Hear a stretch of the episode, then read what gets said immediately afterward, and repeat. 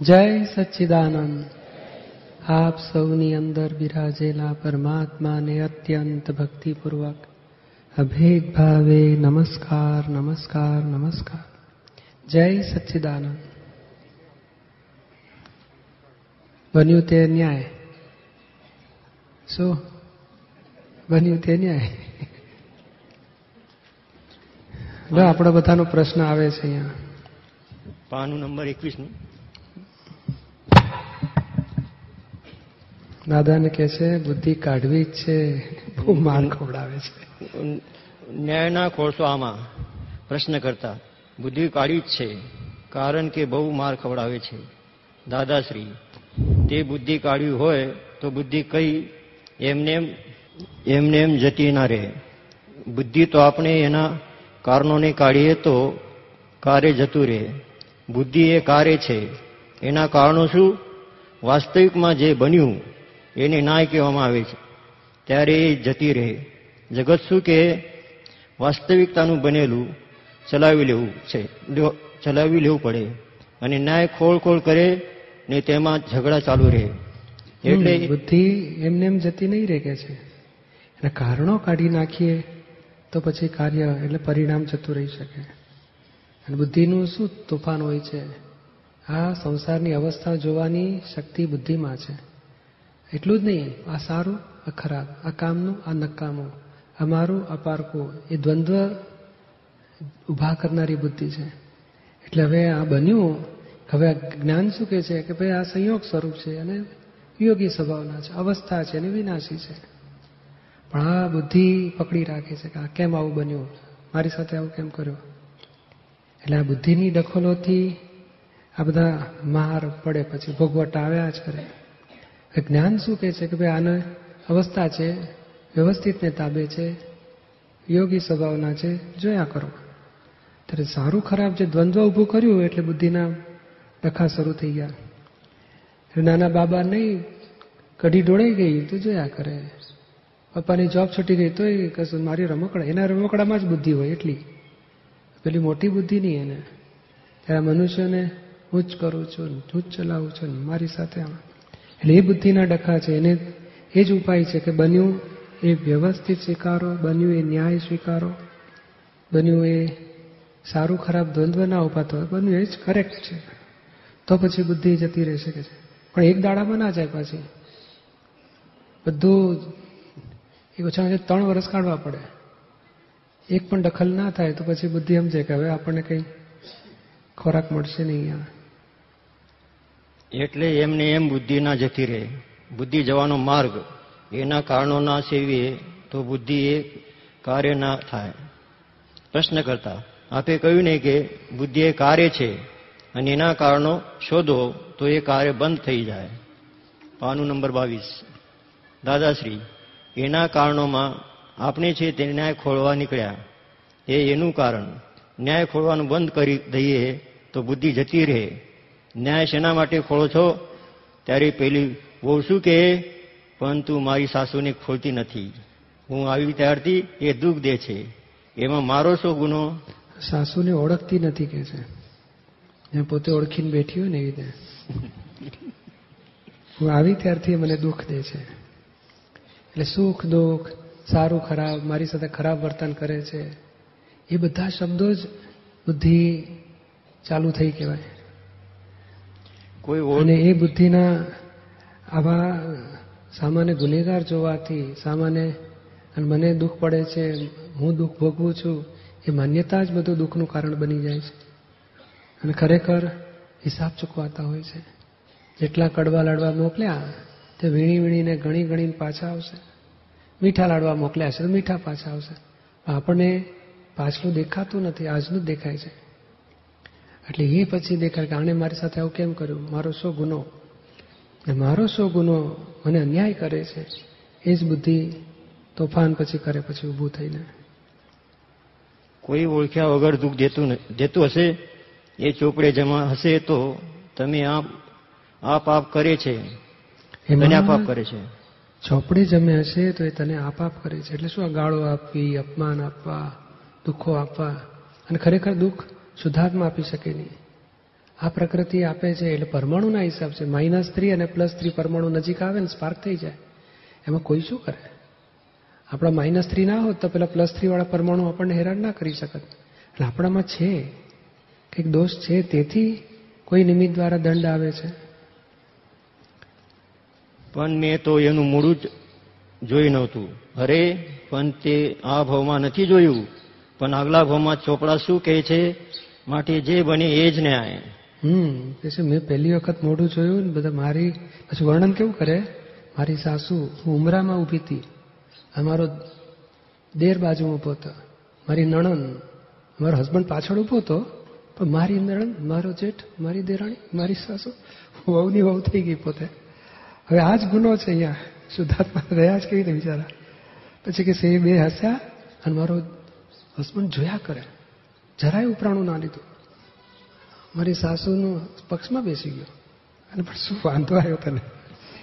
અને ક્યારે વાત કરે છે? પાંત્રીસ વર્ષ પછી, હા? પછી ટપ ટપ આછોડા પડવા માંડે. કીધું, છે, આ ક્યારે થયું હતું બેન? એ તો લગ્નને દડા. તે કેટલા વર્ષ થયા લગ્ન? પાંત્રીસ વર્ષ સુધી ગયા તો અંદર હજુ ડીપ ફ્રીજમાં પડેલું છે.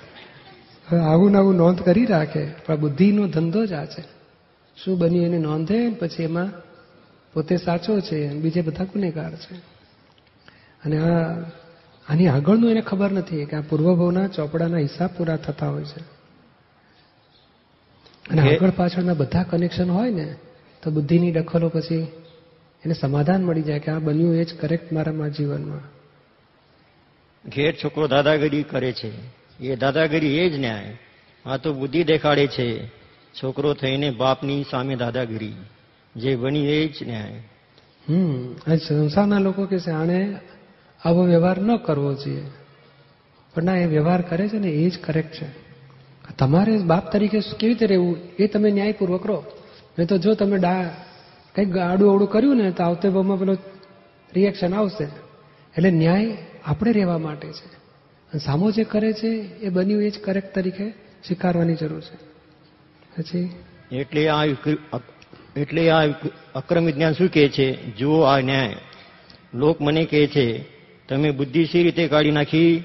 ત્યારે ખોળ્યો નહીં એટલે બુદ્ધિ જતી રહી. ન્યાય ખોળ્યો નહીં એટલે બુદ્ધિ જતી રહી મારી કે છે. બુદ્ધિ ક્યાં સુધી ઊભી રહે? ન્યાય ખોળે અને ન્યાયને આધાર આપીએ તો બુદ્ધિ ઊભી રહે.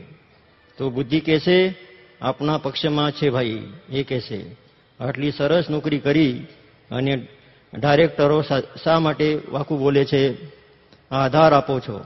શું કે છે? આટલી સારી નોકરી કરી, હું સિન્સિયરલી ધંધો જોબમાં સરસ કામ કરું છું, તોય ડાયરેક્ટરો શા આધારે મારી માટે વાંકું બોલે છે? એ વાંકું અને સીધું થઈ ગઈ બુદ્ધિ. ખરાબ અને સારું. દાદાગીરી અને વિનય દેખાડે છે. તો કે દ્વંદ્વવાળું બધું બુદ્ધિ આવી ગઈ. અને એ આપણે બુદ્ધિ જ્યારે આવું તોફાન ઊભું કરે ત્યારે આપણે એમાં એગ્રી હોઈએ છીએ. અને એ ભૂલથી પેલી બુદ્ધિને ખોરાક મળ્યા કરે છે. આપણે એના વિરોધમાં આવવું જોઈએ. તું આવું ઊંધું ના બોલીશ. તું ભોગવે છે. તારી જ ભૂલ. કોઈનો દોષ કાઢવાનો રહ્યો જ ક્યાં?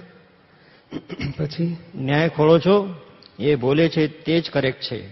અત્યાર સુધી કેમ નતા બોલતા? કયા આધારે નથી બોલતા? અત્યારે કયા ન્યાયમાં આધારે બોલે છે? વિચારતા વિચારતા ના લાગે કે એ બોલી રહ્યા છે. તે તે સપ્રમાણ છે. અલ્યા, પગાર ધારો, પગાર વધારો નથી આપતો, એ જ ન્યાય છે. આપણાથી એને અન્યાય સી રીતે કહેવાય? ઓછા પગાર, ઓછો ને વધારો, એ બુદ્ધિ પાછી. પણ આપણી, આપણે પૂછીએ ને, સાહેબ કેટલા નંબરના બૂટ પહેરે તો અગિયાર નંબર. તું, તો હું સાત નંબર પછી, તું અગિયાર નંબરનો પહેરવાનું ચાલુ કર. તો કે ના, એ તો મારી સાઈઝ પ્રમાણે જ મારે પહેરવાનું ને. તો આપણી પુણ્ય પ્રમાણે જ લક્ષ્મી આવવાની. પેલાને વધારે મળ્યું મને ઓછું મળ્યું. શું કામ કકડાટ કરો છો? આ બુદ્ધિ ગમે ત્યાંથી દુઃખ ઊભા કરી આવે. મને ઓછું મળ્યું પેલાને વધારે મળ્યું. આજ બધા દાદાની આ શોધખોળ છે કે આ બધું ઓળખો અને એક સાચું જ્ઞાન હાજર રાખો. તો ધીમે ધીમે આ બધા દુઃખ પરિણામો બંધ થઈને ઊભા રહેશે. પછી? બુદ્ધિ ખોળે ન્યાય. આ તો વધુ વહેરી લીધેલું દુઃખ છે. હમ બધું વરી લીધેલું છે. વરી લાવે ને. નહીં, પેલું કમંડળ લઈને જાય ને પછી સાહેબ કંઈક આપો કંઈક આપો. ત્યાં દુઃખ વરી લાવ્યો છે. પછી મને દુઃખ કેમ પડે ચાલો વરી લાવ્યો તું. લોકોએ આપ્યું નથી, પોતે ઉપાડી લાવ્યો છે. પછી? અને થોડું ઘણું જે દુઃખ છે, તે બુદ્ધિને લીધે છે. દરેકમાં બુદ્ધિ હોય ને, એ ડેવલપ બુદ્ધિ દુઃખ કરડાવે. ના હોય, ત્યાંથી દુઃખ ખોળી લાવે. મારે તો બુદ્ધિ ડેવલપ થયા પછી જતી રહી. બુદ્ધિ જ ખલાસ થઈ ગઈ. બોલો મજા આવે કે ના આવે? બિલકુલ એક સેન્ટ બુદ્ધિ રહી નથી. ત્યારે એક માણસ મને કહે છે બુદ્ધિ સી રીતે જતી રહી? તું જતી રહી? તું જતી રહી કરે તેનાથી.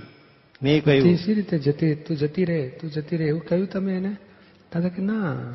પછી? મેં કહ્યું ના આલ્યા એવું ના કરાય. એને તો અત્યાર સુધી આપણો રોપ રાખ્યો. મૂંઝાયા હોય ને ત્યારે ખરે ટાઈમે શું કરવું શું નહીં? એનું બધું એ માર્ગદર્શન આપે. એની કાઢવી કાઢી મુકાતી હશે, પછી મેં કહ્યું, એ ન્યાય જ ખોળે છે ને. એની ન્યાય, એની ત્યાં બુદ્ધિ કાયમી માટે રહે છે. જે બન્યું એ જ ન્યાય. એવું કહે તે બુદ્ધિ જતી રહે. ન્યાય તો ખોળવા ગયા એ બુદ્ધિ. જે ન્યાય ખોળે છે ને, એને ત્યાં બુદ્ધિ કાયમને માટે રહી શકે છે. હવે આમાં શું છે? આ એક મોટો દાદાની આ બુદ્ધિ કેમ ટકી? એનું એક મોટું રહસ્ય બહાર પડે છે. બે રીતે આપણી પાસે હોય છે. કે છે કે એણે અત્યાર સુધી આપણો રોફ રાખ્યો. મૂંઝા હોય, મૂંઝાયા હોય, ત્યારે ખરે ટાઈમે શું કરવું અને શું નહીં એનું બધું માર્ગદર્શન આપે. એટલે બુદ્ધિએ વ્યવહારિક સોલ્યુશન લાવી આપ્યા છે, પોતાના. એટલે પછી અહંકાર એના પક્ષમાં રહ્યો છે. બીજું બધી લોકોના પ્રશ્નોને સોલ્યુશન લાવી આપ્યો પેલો મૂંઝાતો આવ્યો હોય ને, જો છે ને તું આમ આમ પતાવી દે. પછી ચાર દાડા પછી કામ પતાય એટલે પેલો આવે. સાહેબ, તમે જબર્યું સોલ્યુશન આપ્યું, મારો પ્રોબ્લેમ સોલ્વ થઈ ગયા. ત્યારે સૂક્ષ્મમાં આ બુદ્ધિએ સોલ્યુશન આપ્યું છે. અને પેલો અહંકાર ગર્વરસ થાય કે આપણો બુદ્ધિ પરફેક્ટ કામ કરે છે. આપણે બેસ્ટ સોલ્યુશન આપી શકીએ છીએ. લગભગ કહે ને કે આખા અમારા સમાજમાં કોઈ પણ જાતના પ્રોબ્લેમ આવે ને, તો હું ખડે પગે ઊભો રહું છું. બધાને સોલ્વ કરી આપું છું. એટલે જે ગર્વરસ ખાય છે ને, એ જબરજસ્ત બુદ્ધિને પોષણ આપે છે. અને પછી બુદ્ધિ દખલ કર્યા જ કરે. હવે નિયમ કેવો છે? પુણ્યના ઉદય હોય ને, તો સજેશન સારા, સાચા પડે અને સોલ્યુશન આવે. અને ભાઈનો પછી પાપનો ઉદય શરૂ થાય ને, એટલે એમના ડિસિઝન ખોટા પડે. કે તમે આપ્યું તો મારું તો કામ બગડ્યું. અરે હું શું કરું કે છે? તમે એક પાસે ક્યાં આવો છો? પાંચ જણા પાસે ફરફર કરો, પછી બગડે જ ને. હું શું કરું એમાં? એટલે હો, પેલો ગૂંચવાય મારું બગડ્યું, પછી બીજું બગડે, ત્રીજું બગડે, ચોથું બગડે. પછી કે, આ લોકો મને સમજી શકતા જ નથી. આ લોકો અનફિટ માણસો છે. અને જે મેં ઊંધું તોફાન ચાલે, પણ પેલું એ બુદ્ધિ જ એને બોલો. આ ગર્વરસ ખાધેલા, બુદ્ધિથી વ્યવહારિક સોલ્યુશન લાવીને ગર્વરસ ખાધેલા, એના જ દંડ પછી આવે છે. હવે આ કઈ બુદ્ધિ છે? બુદ્ધિ બે જાતની હોય છે. એક અંતસ્કરણની બુદ્ધિ, જે આપણે કહીએ ને કે બોર કહીએ પછી થળીઓ કાઢીને ફેંકી દેવાની અંતસ્કરણની બુદ્ધિ કામ કરે. એ તો વ્યવસ્થિત સાથે વણાયેલી છે. અને આ બીજી એડવાન્સ બુદ્ધિ કે છે ને, એ સૂક્ષ્મ તર પેલો પોતાપણાનો અહંકાર ને હું સાચો છું હું સારો છું એ સૂક્ષ્મ બુદ્ધિ છે. પેલી અંતસ્કરની બુદ્ધિ એ જુદી અને આ સૂક્ષ્મતર લેવલે છે એ બુદ્ધિ જુદી. અને એ બુદ્ધિ આ ડખાનું મોટું સ્વરૂપ એને લીધે ઊભું થાય છે.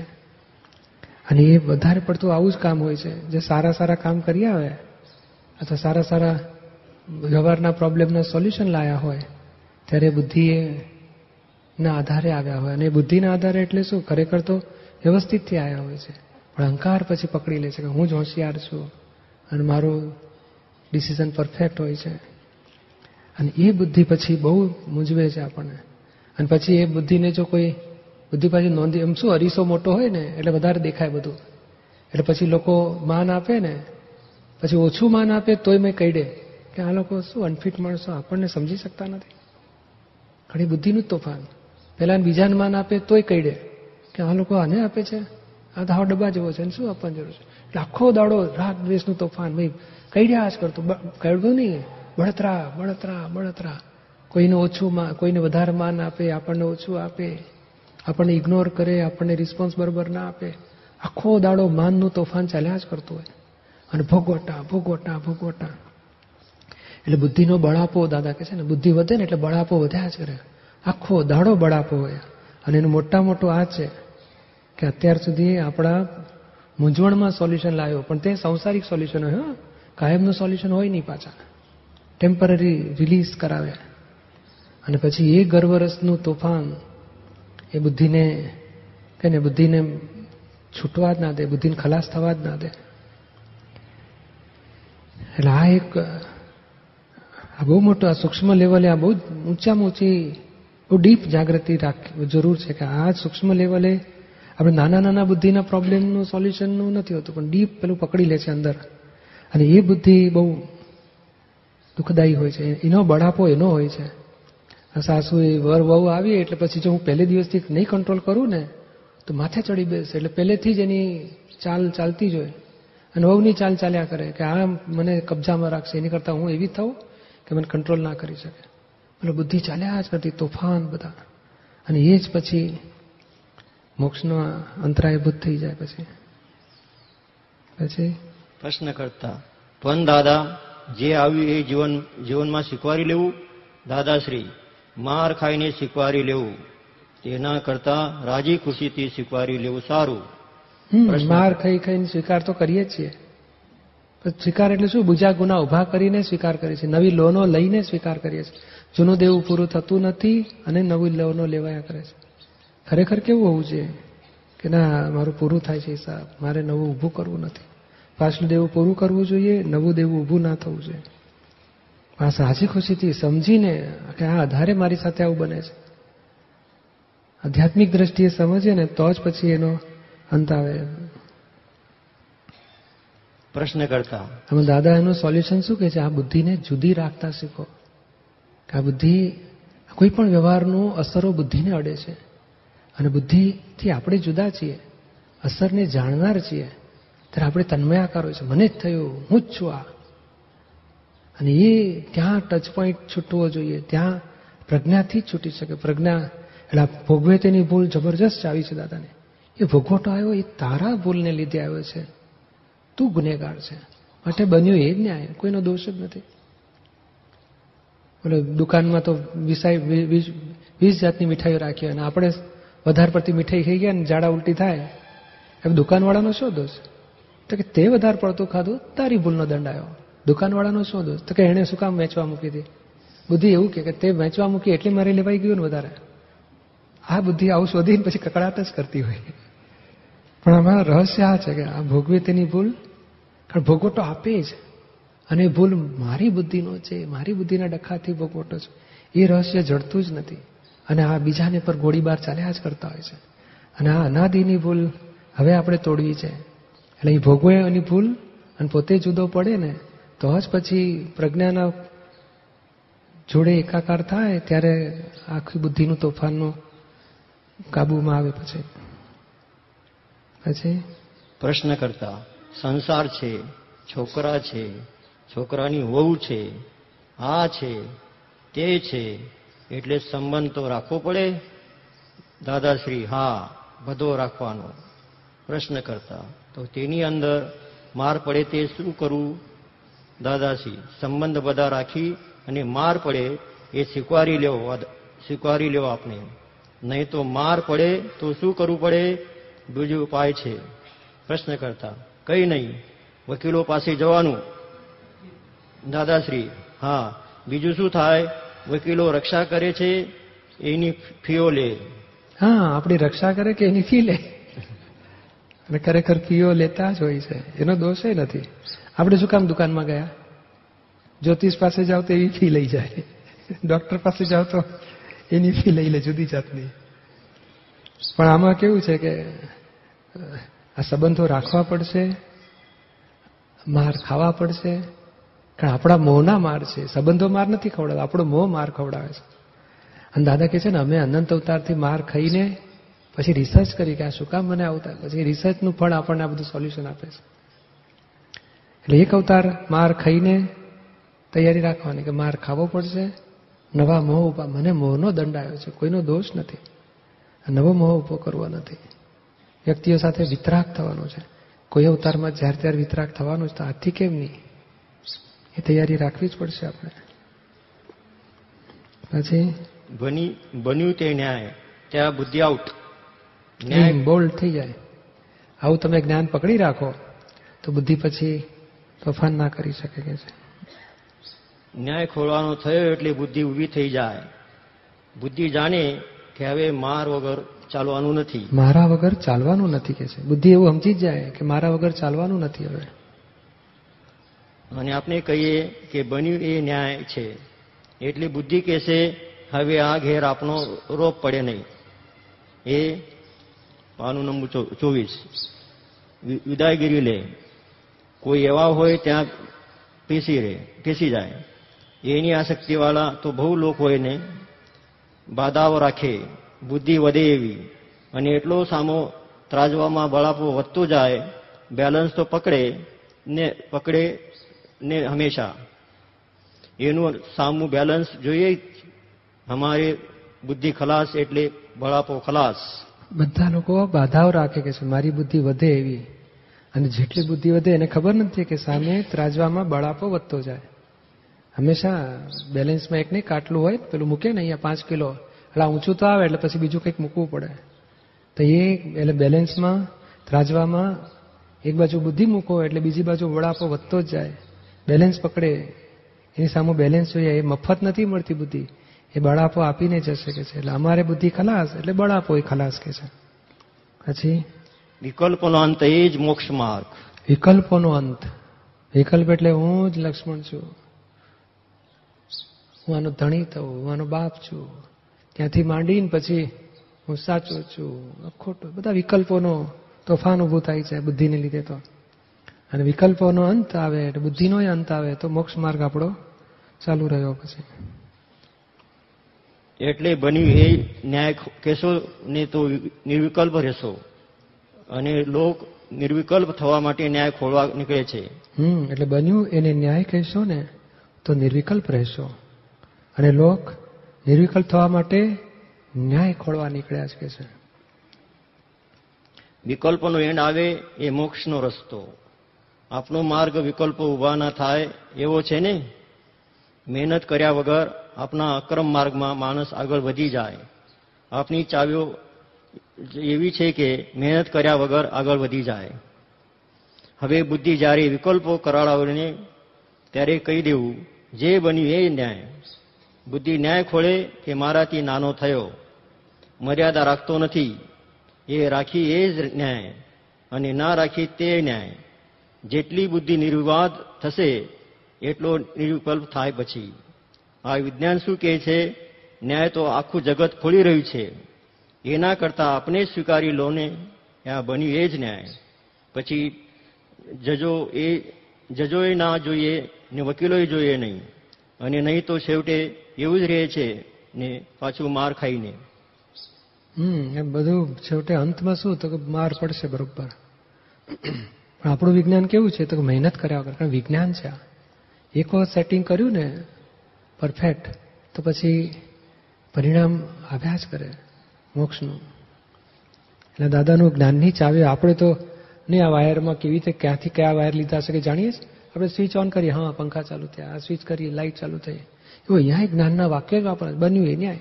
મારે દાદાની આજ્ઞા પ્રમાણે ચાલુ છે. દાદાને કયા પ્રમાણે ચાલુ છે? મારે ડખા કરવા જ નથી. એ થોડા દાડામાં પછી પરિણામ આવતા જશે. ઓહ એમ ભોગવટા નથી આવતા. વડાપા બંધ થઈ ગયા. એટલે આ કે છે કે તમે આટલું બધું રેડીમેડ તમને વિજ્ઞાન આપીએ છીએ ફોલો જ કરવાનું છે. કોમ્પ્યુટરમાં કઈ સ્વિચ દબાવવાથી ત્યાં કેવી રીતે વાઇબ્રેશન પહોંચતા હશે ને? રિસ્પોન્સ કેવી રીતે આવતા? કંઈ સમજીએ છીએ આપણે? કામ જ કરીએ છીએ ને? ટેકનિક સમજી ગયા છીએ. તેવું અહીંયા જ્ઞાનની ચાવીઓ જ વાપરવાની છે. પછી? કોઈ કોર્ટમાં ન મળે સંતોષ. અને એ વખતે એમ માનવું ને કે કોઈ ભાઈને ન્યાય ભાઈને ન્યાય જોઈએ છે, તો આપણે નીચલી કોર્ટમાં જજમેન્ટ કરાવ્યું વકીલો લડ્યા. પછી જજમેન્ટ આવ્યું. ન્યાય આવ્યો. ત્યારે કહે છે, ના, પણ આ ન્યાયથી મને સંતોષ નથી. ન્યાય આવો, આવ્યો તો સંતોષ નહીં. ત્યારે હવે શું કરવું ઉપલી કોર્ટમાં ચાલો. તે ડિસ્ટ્રિક્ટમાં જાય. ત્યાં. જજમેન્ટ ઉપર સંતોષ ના થયો. એટલે નીચલી કોર્ટમાં પછી પછી ઉપલી કોર્ટમાં ડિસ્ટ્રિક્ટ કોર્ટમાં જાય. એટલે બીજી કોર્ટ કરી. પછી? ત્યારે કે હવે ત્યારે કે ના ત્યાં હાઈકોર્ટમાં. ત્યારે સંતોષ ના થયો તો સુપ્રીમ કોર્ટમાં જઈએ. ત્યારે સંતોષ ના થયો છેવટે પ્રેસિડેન્ટને કહ્યું તો તોય ન્યાય થતો નથી. માર ખાઈને મરે. આ ન્યાય જ ખોલીશ નહીં. કે આ મને કેમ ગાળો ભાંડી ગયો? અસીલ મને માર મારા વકીલની મહેનતવાળા કેમ નથી આપતો? કેમ શું કહે છે કે બોલો, એક તો નીચલી કોર્ટમાં ગયો, ત્યાં જજમેન્ટ કરાયું સોલ્યુશન આવ્યું નહીં. એટલે સોલ્યુશન તો આવ્યું, પોતાના અનફેવરમાં ગયો કેસ એટલે પછી તે કે મને સંતોષ થયો નથી, હું ઊંચી કોર્ટમાં, તો ઉપલી કોર્ટ ડિસ્ટ્રિક્ટ કોર્ટમાં ગયા. પછી કરતા કરતા હાઈકોર્ટમાં સુપ્રીમ કોર્ટમાં છેટે પ્રેસિડેન્ટ સુધી ગયો. તોય ન્યાય થતો નથી, માર ખાઈને દુઃખી થયા કરે છે. દાદા કહે છે કે, આ ન્યાય ખોડીશ જ નહીં કે છે. કે મને કેમ ગાળો પાંડી ગયો? અસીલ મને મારા વકીલાતની મહેનતાણાના કેમ નથી આપતો? બોલો, મને મારા મહેનતાણાના પૈસા કેમ નથી આપતો? હવે આ વકીલનો પ્રોબ્લેમ આવ્યો. માણસો દુઃખી થતા હોય છે. કહે છે, નથી આપતો એ જ ન્યાય. આપી જાય છે તે ન્યાય. તું ન્યાય ખોડીશ નહીં. બોલ, દરેક પરિસ્થિતિમાં આ મોટા મોટું સોલ્યુશન છે કે ભાઈ બન્યું એ જ ન્યાય. ન્યાય ખોળવા જશો નહીં. આ મનુષ્ય સિવાય કોઈ જાનવરમાં કોઈ જીવડામાં કોર્ટ હોતી જ નથી. એ પેલો, આ બધું હોય છે ને આફ્રિકાના જંગલોમાં. પેલા બચ્ચાને ઉપાડી જાય સિંહ. એટલે બધા આખલા ભેગા થઈને સિંહની પાછળ પડે.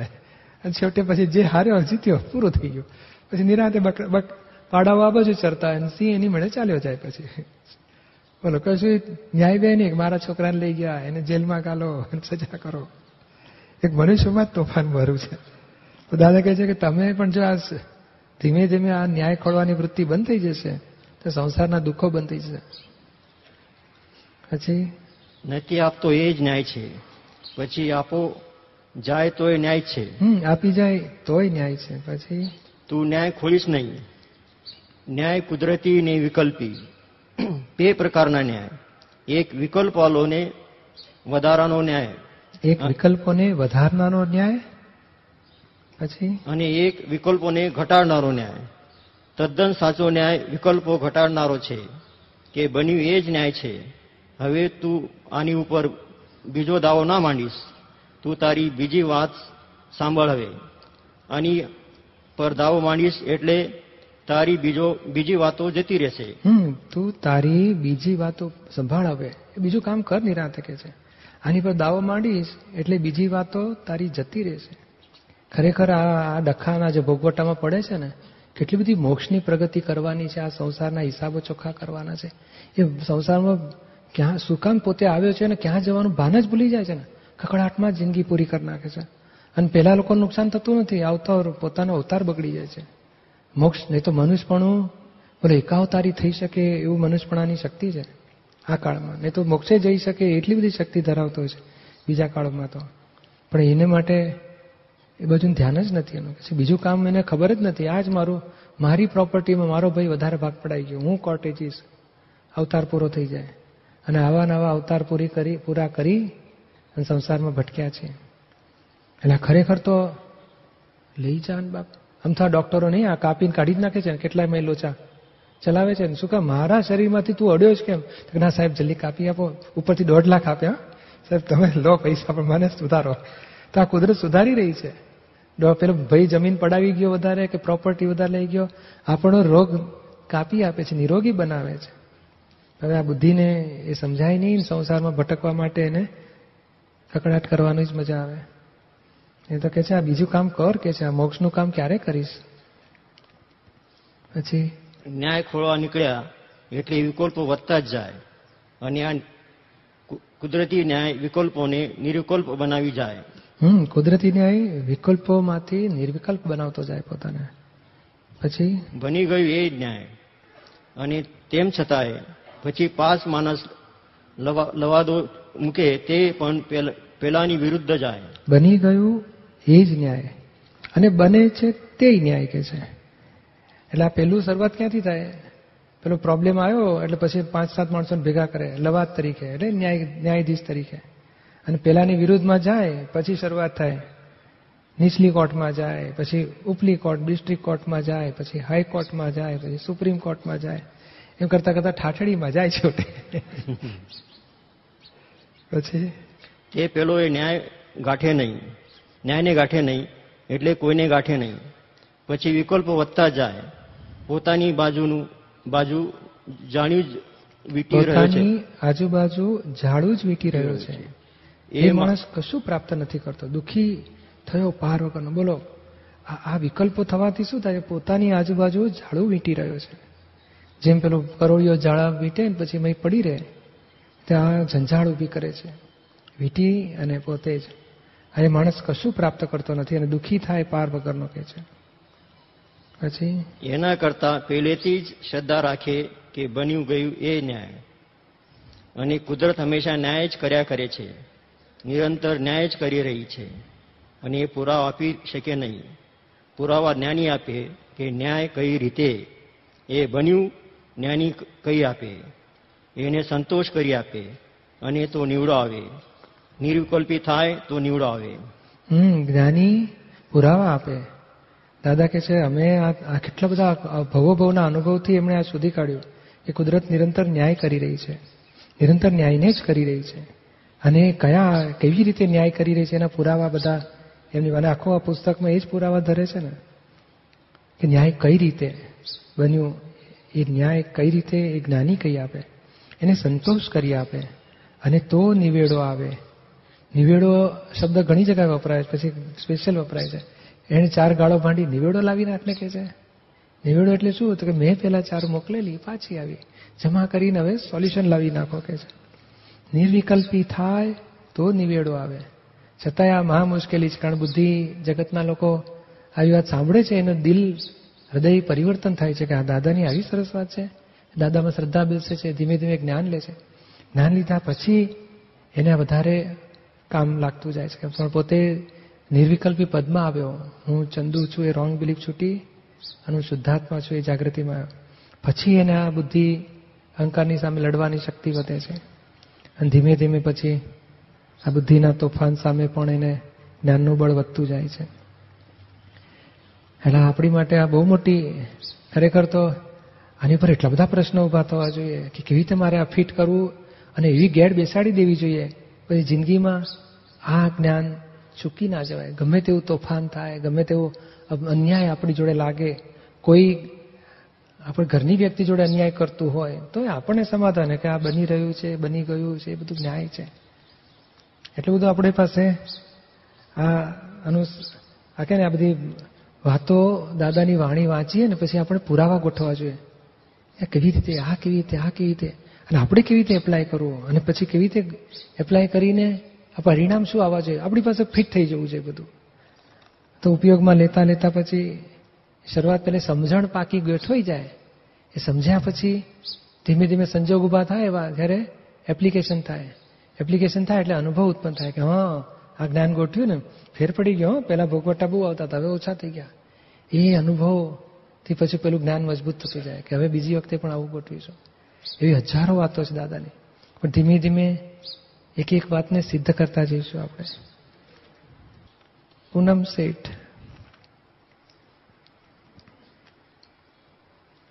બન્યું એ જ ન્યાય પેજ છ. આપણે કોઈ દાડો બૂટ ચપ્પલ વગર નીકળીએ નહીં. પણ તે દાડે કોઈકને ત્યાં ગયા હોય ને ત્યાં બૂમ પડે, ચોર આવ્યો એટલે આપણે ઉઘાડા પગે નાઠા તે શું આપણે, આપણને પગે વાગે, તે હિસાબ આપણો. પછી, પાછી આમ આરપાર નીકળી જાય એવી વાગે. હવે આ સંજોગ કોણ ભેગો કરી આપે છે? આ વ્યવસ્થિત ભેગું કરી આપે છે. પ્રશ્ન એ છે કે આ એક્ઝામ્પલમાં સ્થૂળથી સૂક્ષ્મ સુધી કેટલા સંજોગો વ્યવસ્થિત ભેગું કરી આપે છે? સંયોગ માત્ર વ્યવસ્થિત ભેગું કરી આપે. આ ચોર સાંભળ્યું તે ઉઘાડા પગે નાઠા અને પાછું બૂટ પહેરવાનો ટાઈમ નથી એટલે ભાગ્યા. તે મને ટાઈમ નથી એ બુદ્ધિ અંતસ્કરણ પણ વ્યવસ્થિત ને તાબે છે. એને કોણ પ્રેરણા આપે છે કે આવું ડિસિઝન લેવાનું કે આ ડાયરેક્શન ઉપર જ ચાલે? Result of scientific circumstantial evidence પોતે તો આ જે વીંટાયેલું છે ને તે ઉકલે છે અત્યારે. પોતે કે ને આપણે કહે ને કે બહુ પહેર્યા વગર કોઈ દાડો જઈએ જ નહીં. અહંકાર કર્યો એટલે પછી વ્યવસ્થિત આવે એવું. કોઈ દાડો એવું આવે, એનો અહંકાર તોડી નાખે એનો. અથવા તો એવું બૂટનું તળિયું છૂટું પડી જાય સસરાના ગામમાં અને બૂટની ચંપલની બૂટ બૂટ જ મળે જ નહીં આમ સલા. પછી પ્લાસ્ટિકના ચંપલ પહેરીને બિચારો ફરે શું થયું તો બૂટનું તળિયું નીકળી ગયું? એટલે વ્યવસ્થિત એવું અહંકારને ફટકા આપતો હોય છે.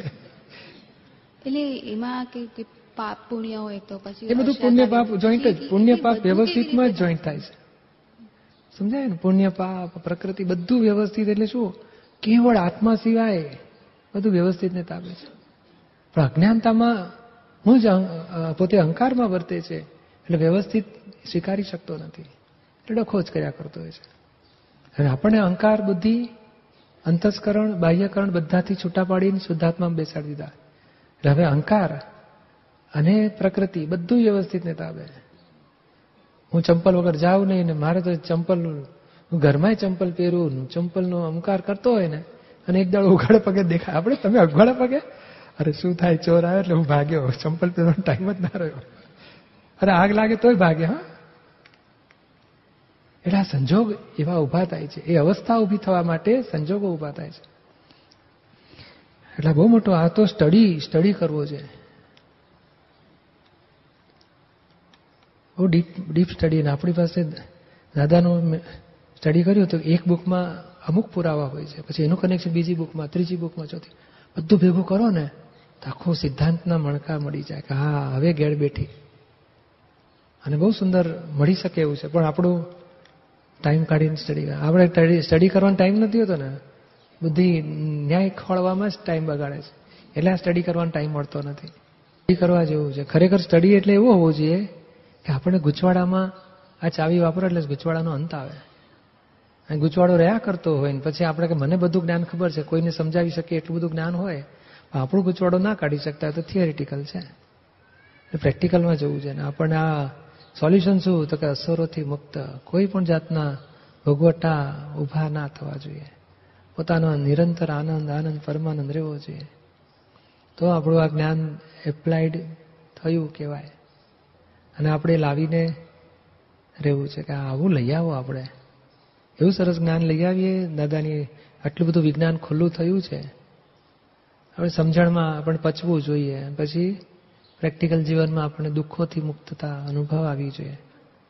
ઘણી બધી અંશે મળે જ છે રિઝલ્ટ, પણ આપણે તો એક ફૂલ સ્ટેજ સુધી પહોંચવું છે. એકાવતાર્યું સુધી. કે આ ભાવમાં કામ કાઢી લેવું છે આપણે.